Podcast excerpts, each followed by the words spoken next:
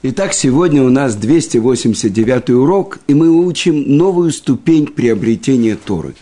И так учит нас наша Барайта, как приобрести Тору через то, что человек делает, я прочитаю, как написано, «Ваосе сияк ледварав». Тот, кто устанавливает границу для своих слов. И Раши тут же объясняет – что учит нас мудрец Мишны?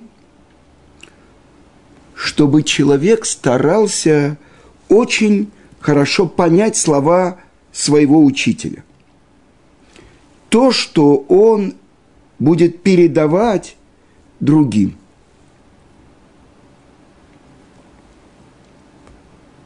Чтобы он однозначно и хорошо понял и передал то, что он услышал а, комментарий Милидавод, он приводит э, Авод де Рабинатан, в котором говорится, из-за того, что э, один из тех, через кого передавалась Тора, Антигнус Иш Сохо, из-за того, что он не, не до конца объяснил своим ученикам э, то, что он сказал – и служите господину не ради получения платы, поняли два его ученика, Цадок и Байтус, что нету платы и нету наказания, нету будущего мира. То есть, неправильно поняв слова своего учителя, они начали отрицать всю устную Тору. И это известные два направление, отрицающее Тору, с дуким убайтус. Из-за чего? Из-за того, что э, Антигнуш Иш Сохо, он не до конца разъяснил им то, что он имел в виду. Махзир, э, Мах, э, Махзор Витри – это ученик Раши. Он объясняет это так, что человек должен быть осторожен в своем, э, у, когда он объясняет закон и дает ответы. Что если неправильно поймут его ответы, может быть искажение. А Мидраш Шмуэль объясняет немножко по-другому. Так же, как есть у нас то, что мы учили в первой главе, «Васуси я для Тора» и сделайте ограду для Торы ограду. Что это значит?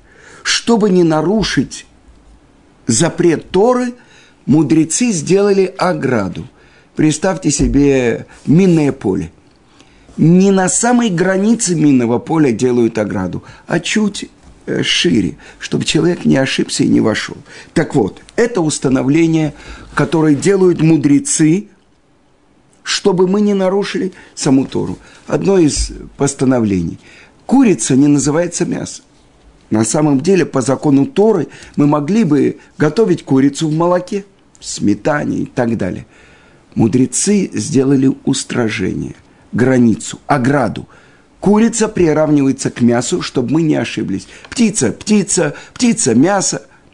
Нет, нам запрещено по установлению мудрецов и готовить курицу в молоке, и я хочу вам привести, откуда Талмуд учит то, что человек, который стремится и рад Шамаем, к трепету перед небесами, он прежде всего ставит себе границы. И вот как это учит Тора. Откуда мы это учим? Что надо установить границу для ограничения. Ушамартем эт мишмарти. Говорят так наши мудрецы в трактате Ивамот, 21 лист. Сделайте ограду для моей ограды. То есть, чтобы человек не нарушил запрет истории, у него есть дополнительные, как мы сказали, перед минным полем на несколько метров отступают, когда делают забор. Теперь, откуда мы это учим из самой Торы? И написано так в главе Насо, по поводу человека, который принимает на себя обет не пить вино. Назир. Сказано так. «И говори сыновьям Израиля, и скажешь им, мужчина или женщина, которые возьмут на себя обет Назирута во имя Творца, вино и э, шейхар, имеется в виду пьянящий напиток, чтобы он себя отодвинул. Хомец – это скише вино, уксус. И вино, чтобы он не пил. И даже то, в чем вымачиваются шкурки винограда, он не пил. И даже сухие э, виноградины, то есть изюм, и э, просто виноградины, чтобы он не ел все дни, когда он берет на себя назарейство. Дальше даже э, э, косточки и даже э, усики, на которых э, растут виноградные лозы, чтобы он не ел. То есть мы видим, так объясняет Мидраш Раба, что сама Тара учит нас, какие дополнительные ограды делаются. Ведь ему запрещено только вино. А здесь сказано, чтобы все то, что производное из винограда и виноградной лозы, чтобы он не пил и не ел. И говорят Назиру, обходи, обходи виноградник. Обычно назирут, то, что человек берет на себя обед, это 30 дней. Э, есть разные установления, например, Шимшон, э, он был назиром всю свою жизнь, то есть от рождения. Но обычно берут это на 30 дней, запрет есть или пить все то, что производит виноградная лоза, и запрет тумиться – то есть он в чистоте должен держаться. И запрещено ему стричь волосы. После 30 дней он, есть особенный обряд, он состригает эти волосы, и их сжигают на жертвеннике, и с этого момента он приносит жертву, ему разрешено пить вино. И что мы видим? Мы видим вот эти ограды. Зачем же человек делает себе ограды? И тем более это ограда речи сделай себе ограду в твоих словах. И вот как объясняет это Мидраш Шмуэль. Сказано так в притче царя Соломона. 21 глава, 23 посук. Шомер пив велошоно, шомер мецарот навшо. Тот, кто ограждает свой рот и свой язык, он оберегает себя от бед своей души. И Гаон из Вильна, объясняющий э, Мишлей, притчи царя Соломона, он объясняет, что это царот, беды, множественное число. И он говорит так. Есть нарушение, которое человек делает из-за своих страстей, а есть нарушение, которое он делает из-за своей речи. И тогда он объясняет – что это за царат навшо, царот навшо, беды своей души. За нарушение Торы, которое он делает из-за своих страстей, он получает очищение в, ган, э, э, в геноме. Я хотел сказать, в Ганедане. В Ганедане уже очищенные приходят. Что такое? Что делает геном? объясняет мораль из Праги. Это Эдер Хаим, то есть скрытие жизни, место в геноме. Человек пошел по ложному пути. Он как бы отошел от Творца, от установлений Творца, а Творец – это жизнь. Так вот там сжигается все то, что называется ложью. Ведь Творец – истина, и его пути истины. Как мы поем в праздник Шивот, к которому мы приближаемся. Моше эмес, веторасо эмес. Моше истина и Тара его истина. Он истина. То есть он вся его жизнь истина, правда, потому что он полностью был связан с Творцом. Теперь человек, который нарушает волю Творца, идет за своим воображением, идет за своими страстями, он идет за ложью. Ведь настоящая реальность – это только Творец. Это истина. Тогда в геноме сжигается вся та ложь, которую он отдал свою жизнь. То есть сжигается одежды, которые были запачканы. А что же тогда страсть, это мы объяснили, геном. А речь? Как же очищается речь? Мы знаем, Хофицкаем написал несколько книг, Шмират Лашон, Хофицкаем, о том, как человек должен осторожным быть со своей речью. И вот человек нарушил. Он говорил лашонара, он говорил нивуль пе, падаль. То, что в русском языке называется материться. Это на иврите нивуль пе. Невела это падаль. То, что изо рта его вылетает падаль. Кто в России не слышал мат? это как бы вошло уже в обиход и так далее. Один э, офицер заполнял анкету, его должны были повысить. Какие языки вы знаете? Он написал русский и матерный. Так что это смешно. Но человек, который учит Тору, а Тора – это Тора жизни. Каждое слово, которое он учит Торе – это связывает его с источником жизни. Каждое слово, которое человек учит здесь, из Торы, Творец вместе с ним повторяет эти слова. Связь с корнем его души, с жизнью. Теперь, когда он говорит бранные слова, когда выходит падаль из его рта, как же происходит очищение? Гаон из Вильна объясняет. Это то, что называется кафакели. Что это значит? Проща, из которого вылетает камень человек, который много нарушал законы правильной речи. Его душа от конца света и до конца света вылетает, как камень из прощи. Так объясняет Гаон из Вильна. А теперь, как нам сделать понятным? Я приведу пример.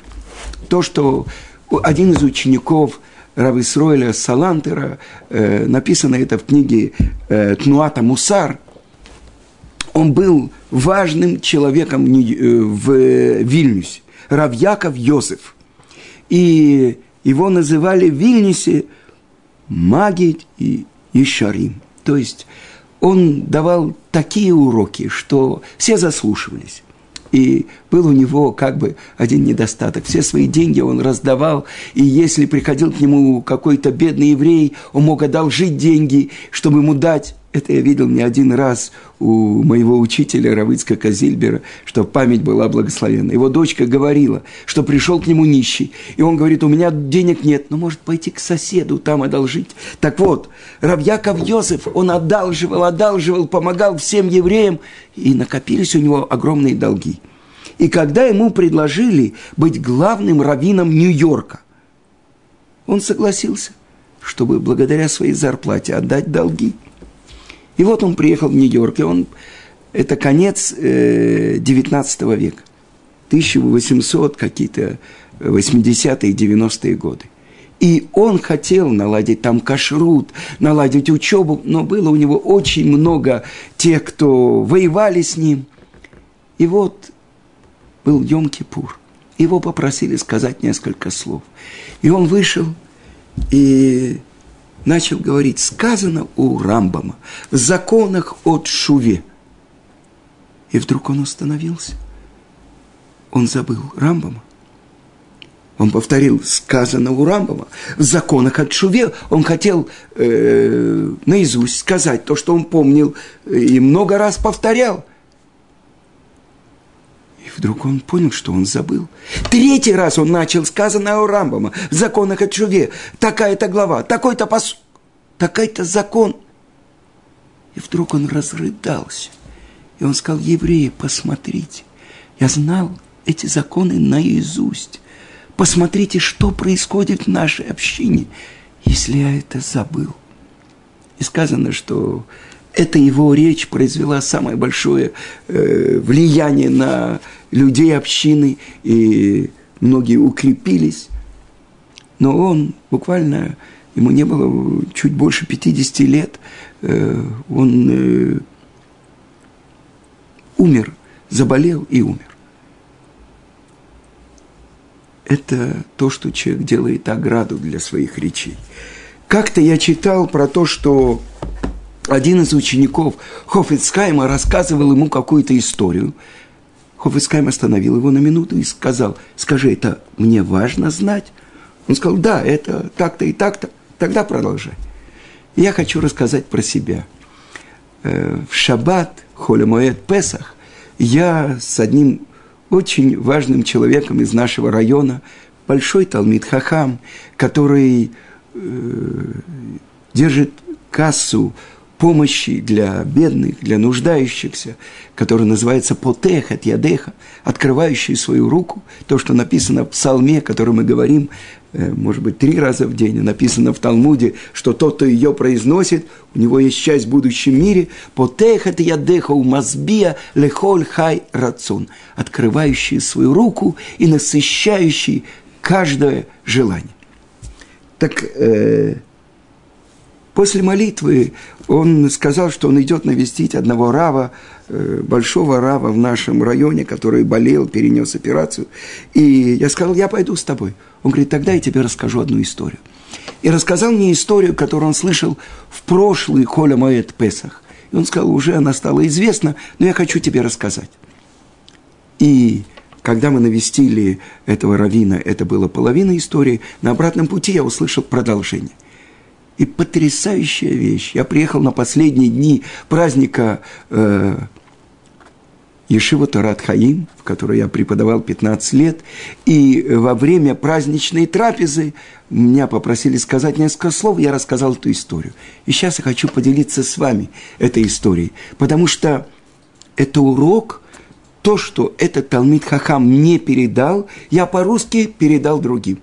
И вот сейчас История происходила это э, во время катастрофы. В одном лагере находился один еврейский мудрец, который даже там подпольно старался исполнять все заповеди, которые он мог. И вот как-то после Хануки, как-то он умудрился, зажег какие-то свечи.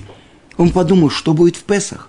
У меня же нет мацы – и что он начал делать? Начал собирать зернышки пшеницы, где-то там просыпалось, где-то там. И он сделал дырку в матрасе своем и туда собирал. И каждое зернышко для него было драгоценностью. И вот уже прошел Пурим, осталось меньше месяца до Песаха. И он подумал, как же он сможет перемолоть это зерно, как же он сможет выпечь мацу – и ему уже было много лет, и он обратил внимание на одного молодого Авреха, который тоже был в лагере, и он видел, что он тоже старался соблюдать.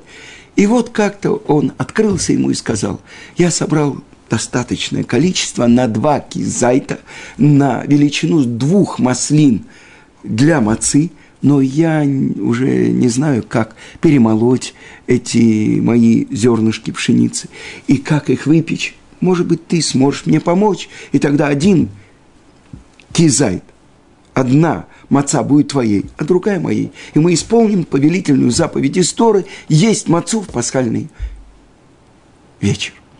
И этот молодой еврей очень обрадовался, и он чистил два кирпича, и потом постепенно, когда никто не видел после отбоя, он перетирал эти зернышки и собирал эту муку.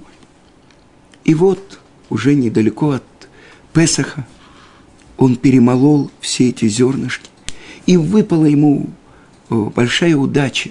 Он, ему поручили сжигать э, какое-то трепье, и когда немец, который следил за ним, ушел на обед, ему удалось на кирпичах выпечь две мацы. И вот он, радостный и довольный, возвращался в свой барак, буквально летел на крыльях, и это показалось подозрительным одному офицеру СС. Он остановил его, стой! Куда ты летишь? Куда ты бежишь? Что такое? Очень подозрение у него вызвало, что радость на лице этого еврея. И он начал оправдываться, я бегу в барак, я устал. Нет, нет, ты меня не проведешь. Снимай куртку, снимай нижнее белье, и оттуда выпали две мацы. И тогда этот немец, увидев мацу, прежде всего раздробил своей резиновой дубинкой эту мацу, а потом начал избивать этого еврея так, что он от побоев потерял сознание. И вот прошло несколько часов, и уже посредине ночи под фонарем он пришел в себя, оделся, и вдруг он увидел раздробленную мацу, буквально в крошке. И он стал на колени, достал платок и начал собирать эти крошки, то, что можно было спасти. И, конечно, уже это было не два кизайта, а только, может быть, кизайт с трудом, ну, то есть величина с ладонь, величиной с маслину, крошки от мацы. И прихрамывая и вытирая побои, он вернулся посредине ночи в барак. Тут же навстречу нему выбежал этот пожилой еврей и сказал, где ты был? Я так волновался.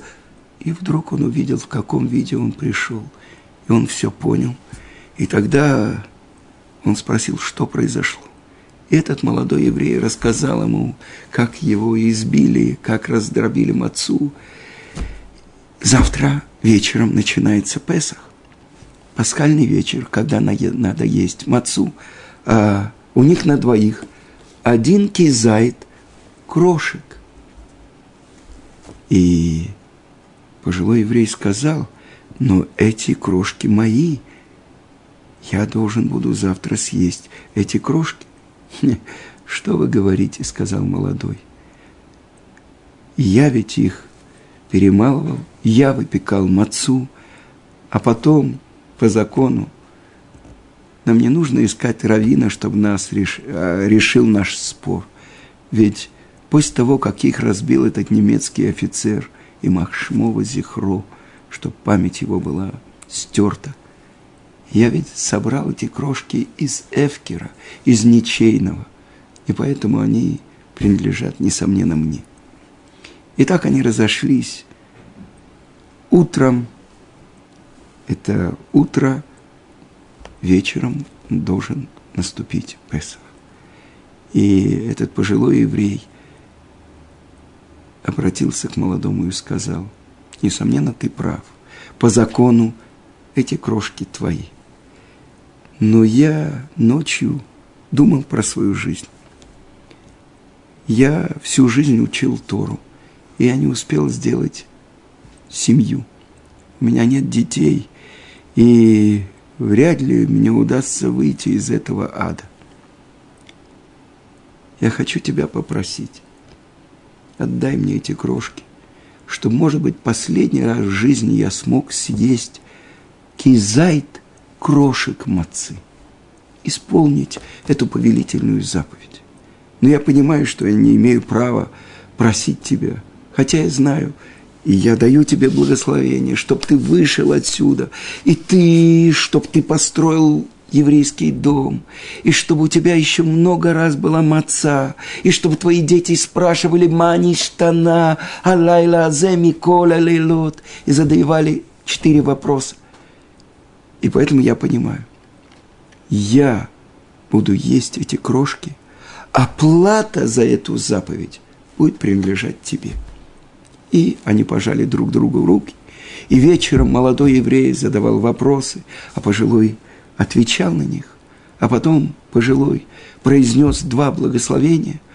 А моци лехамингаарец, достающий хлеба земли, веаль ахилат маца, и о заповеди есть мацу, и съел эти крошки, которые собрал молодой еврей.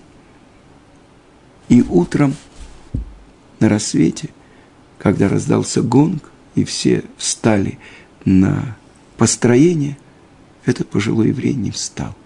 Он отдал свою душу в пасхальную ночь Творцу. И буквально через несколько месяцев э, американцы освободили лагерь. И этот молодой еврей через Францию, пройдя несколько э, пересылок, наконец-то оказался в земле Израиля. И в земле Израиля он встретил свою пару. Девушку, которая прошла лагеря, и которая тоже сохранила огонек веры. Они построили крепкий еврейский дом, и у них родились дети, и каждую пасхальную ночь он вспоминал слова этого пожилого еврея, который пожелал ему, чтобы он еще много раз встречал Песах, и сначала его трехлетний сын задавал вопросы, а потом сын вырос, и уже за столом у него сидели и сыновья, и внуки. Прошло 20-30 лет. И вот как-то Холя Моэт Песах во сне он увидел этого пожилого еврея, который обратился к нему и сказал, «Я очень тебя прошу, отдай мне заслугу за ту заповедь, что я ел крошки от той мацы, а заслуга была твоя. Я очень тебя прошу, отдай мне эту заслугу. И он проснулся и подумал, ну, наверное, я вспоминал про эти страшные дни, поэтому я увидел лицо этого еврея. Но на следующую ночь он опять увидел лицо этого еврея, и тот опять обратился к нему с просьбой. И тогда он пошел к своему раввину, известный раввин Бнейбраки, э, Гаон Рамыш Шапира, который услышал этот э, рассказ, он знает его. Это великий мудрец, который знает все разделы Шулханаруха. И на вопрос этого уже пожилого еврея, он сказал, я могу тебе сказать, что написано в Шулханарухе, но решать между э, душами и заслугами я не могу. И он послал его к Ребе из Махновки большой еврейский мудрец и праведник. Рэби из Махновки жил в Нейбраке. И то вот, выслушав вопрос этого еврея, сказал, по закону ты не должен ему отдавать эту заслугу. Но мне кажется, что правильно было бы уступить ему эту заслугу. Ну как, если по закону я не должен, почему же я должен уступать? подумай, ведь твои дети и твои внуки, которые едят в пасхальную ночь вот эту мацу, каждый кизайт мацы, каждый вот этот кусочек мацы, которым они исполняют заповедь, это идет тебе на твою заслугу. А у того еврея нет детей, и у него нет других заслуг. И поэтому мне кажется, что ты должен уступить ему заслугу за ту особенную мацу, которую крошки, которую он ел там, в этом аду. И хорошо, сказал еврей, я готов. Нет, так не отдают. Пойди в синагогу, произнеси псалмы царя Давида и вспомни все побои, которые ты получил за это. Вспомни, как ты перетирал эти зернышки, как ты выпекал эту мацу. И тогда от всего сердца уступи этому пожилому еврею. А когда этот еврей, который задавал вопрос, вышел, Раби расплакался. И к нему обратились окружающие шамаш, что произошло. И он сказал, посмотрите, тот еврей, который всю жизнь посвятил изучению Торы, который умер – осветив имя Творца. В каком месте в духовном мире он находится, мы даже представить себе не можем. И вот ему не хватает заслуги за вот это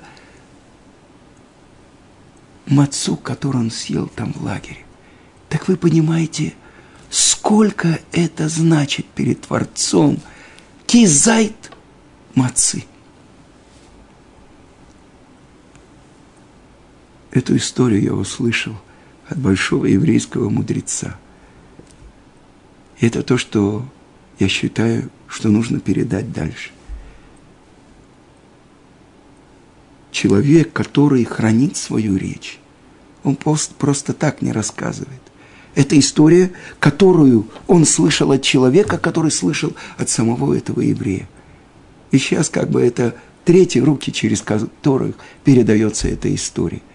Так вы понимаете, насколько важно нам понимать смысл каждой заповеди. И хранить свою речь, и делать ограду для нее.